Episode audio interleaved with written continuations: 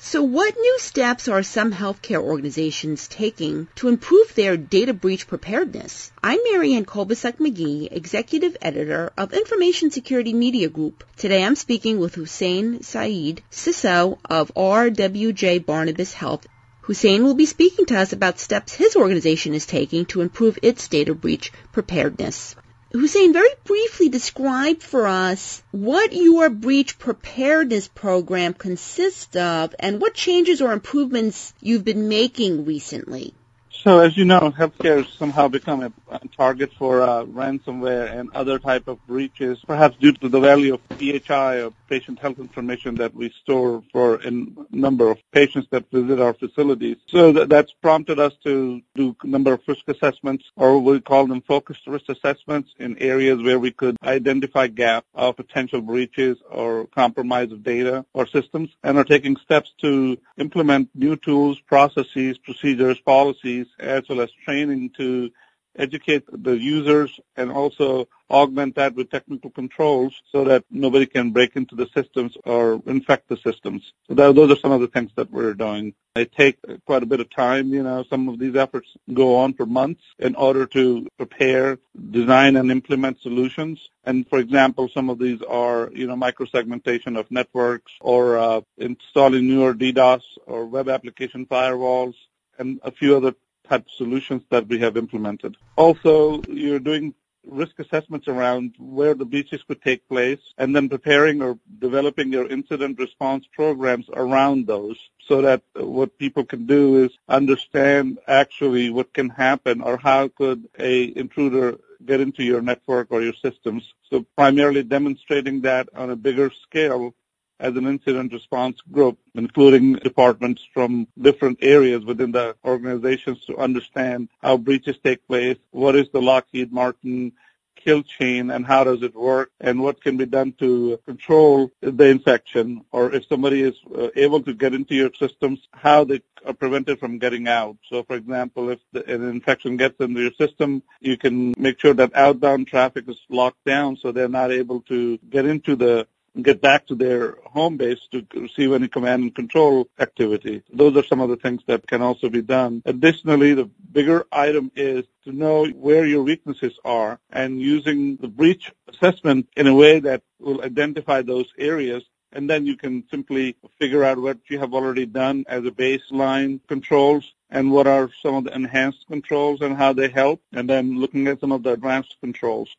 So basically, for example, if you have an identity and access management program in place, you know how you process user provisioning and deprovisioning of users as they get hired or they move around in the organization or they leave the organization. And then you have people whose access needs to be monitored just because you want to make sure that somebody's not misusing their account, not from their perspective, but if somebody's compromised their account, could be misusing it. And how do you identify that? And thirdly, you have lots of medical devices, medical equipment in the healthcare environments, which are used for particular uses and cannot be have any interference with installing DLP, data leak protection, or antivirus software on it, or patch it on a regular basis because some of the patches that get installed on those systems have to be tested properly so that they don't interfere with the medical data communication or processing of whatever diagnostics the systems are doing. So those need to be isolated into networks or areas where they are protected, yet they can communicate with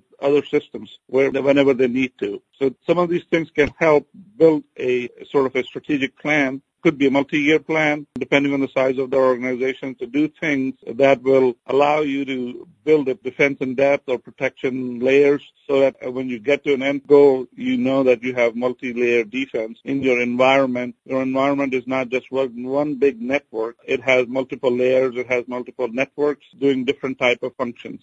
Also, uh, the bigger area that you want to focus is in terms of how you have your incident response plan built. What type of members are in their incident response team? What are their skill sets? And how often do they work with the security operations people? And you can also have some sort of what we call now cyber technical analytics type of control. So these are folks who have a lot more in-depth understanding of ethical hacking, uh, intrusion detection systems so that they can be on your network and continually monitoring and assessing how things are taking place on the network so they have a very good understanding of what happens on the network. And when they monitor and they get an alert that is deviating from that their baseline, they can quickly start investigating that. And the quicker you contain a an incident, easier it becomes or manageable it becomes. Because things do happen, infections do get into the networks, and you have larger networks. People do like to go to internet for business-related purposes, and you know, due to a drive-by or some sort of another hack on a legitimate website, you can get some sort of a malware into your network. Now, I understand that you're an early participant in a new healthcare security readiness program from Intel and VMware. How does that fit into what you've been doing, and does it complement sort of the ongoing risk risk assessments you've been doing? Where does this sort of fit in? We use the cybersecurity framework and also use the critical infrastructure control to build our program. And what the breach risk assessment or maturity assessment helps us do is go through a very thematic process of looking at things and seeing, you know, where they are and how we have implemented them. And, and it breaks everything into three different categories, whereas critical infrastructure controls but each category into multiple categories, up to seven or eight or ten. So what this actually helps us do is look at where we are. For example, it shows us from endpoint protection. We have basic endpoint protection that's baseline. Do we have some sort of an advanced endpoint protection that's called enhanced? And what type of analytics do we have around it would be sort of considered the advanced type of the control. So it, it breaks everything into three different categories and helps us manage those things and say, okay, we can't do something advanced until we have done something that's considered enhanced or ba- baseline type of security control. So that gives a pretty good avenue and also shows how we can provide this type of a monitoring or that type of a uh, assessment to non-technical users so that they can also look at some of these categories and see where we are, where the industry is, and where we are lagging, lagging behind, where we are ahead of them, or where we are just simply up to par with them. Uh, policies are big area, risk assessments, uh, you know, email security. If you take some of these things, you can actually break it up into multiple things and walk through the IT people, the non-IT people, the the people who make decisions into how to look at some of these things, and they can easily see, look at number of categories and see where we are. And I can start with with an example. I talked about identity and access management. I'll go back to that one example and try to explain how we look at it. So, you know, you have identity and access management where it says, you know, your provisioning, your single factor authentication type of a, for example, user password, user ID and password is in place. That's considered a baseline control. Then if you're looking at enhanced control, do you have two-factor or multi-factor authentication with a idle timeout? So for example, after five or 10 minutes of use, or even shorter, in some cases three minutes to four minutes, the screen logs out or the application saves the data and logs out. So that's considered an enhanced control. Now you can look at an, an advanced control in the same category where a user can have a uh, they log in and then they can use some sort of a single sign-on type of a either a thumbprint or a, a proximity card so that they can walk as they walk away from the computer, it automatically logs them out or puts them in a lockout position. And when they come back, they uh, they can tap and the screen will open up and they can go back to wherever their data was.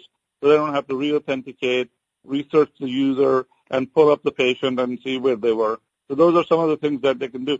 And you can see the progression of uh, security it adds to your environment just from using user ID and password to log in and then have to log out and walk away versus having you know two-factor authentication where they have to provide a, a second piece of identification to get into the system which is one-time password or some other thing which cannot be easily stolen. So you add the layer of protection there. And then you add another layer of convenience to the user so they don't have to keep logging in and providing uh, multi-factor authentication numerous times because in the course of the day, an average user uh, usually logs in and logs out of a computer about 60 to 70 times. And also depending on their type of work, it could be more. So that it cuts down on amount of time they have to waste logging in, logging out, and adds a layer of security to it. The other big area that you need to understand is privileged user management, where your normal users follow a separate set of requirements, whereas your advanced or privileged users, meaning administrators of system, follow a different set of requirements when they log in and log out of the system to do administrative uh, work. They have to use their basic user login to log in and conduct their daily work. But when they have to access systems to perform configuration changes, they should be using a separate set of credentials, and those credentials are locked into what we call privileged account management systems, and they don't have access to the password there. It would automatically generate a, a temporary password they can use to do their work, and then that password expires and cannot be used again. So that's another area where, you know, there's a huge concern around how people with more access are actually conducting their day-to-day activity. Because if their account's compromised, then it's very easy for an intruder to get around the network and get into control systems. And the third big area is the database activity monitoring so that you need to make sure that people who get into the databases are using separate accounts to access databases and those accounts are also locked down. In addition to that, you're using some sort of activity monitoring solution. So if something were to start to happen, you can very quickly monitor it and take action around it that this is not something that user normally does. So it's some sort of a deviation from the baseline and needs to be further investigated. Also help greatly could be the microsegmentation type of a solution. If you have a system that needs to have limited communication with other systems, you can segment it out. But now with the, with the newer segmentation technologies, you can actually take the same environment and then turn into a de facto multiple networks within the same data center, within the same, actually the same VM or your same virtualized solution chassis or whatever, so that one system on the same environment has a system sitting next to it and doesn't even know about it, and both perform two different functions and are secured from uh, having any type of cross-contamination. And there are a number of PCI areas that actually can be satisfied with this breach maturity. There are HIPAA type of controls that you can actually tally back to your basic risk assessments that you have conducted and look at you know where the risk categories are and how you have looked at them and what type of ratings you have provided. And then following this methodology, coupling it with the cybersecurity framework and others, gives you a very good reference model to be able to gauge where you are and where you need to be. Because there are certain things that done right can help with multiple areas of securing the environment. So Hussein, the healthcare security readiness program, that, that's helping you with all these things you just spoke about?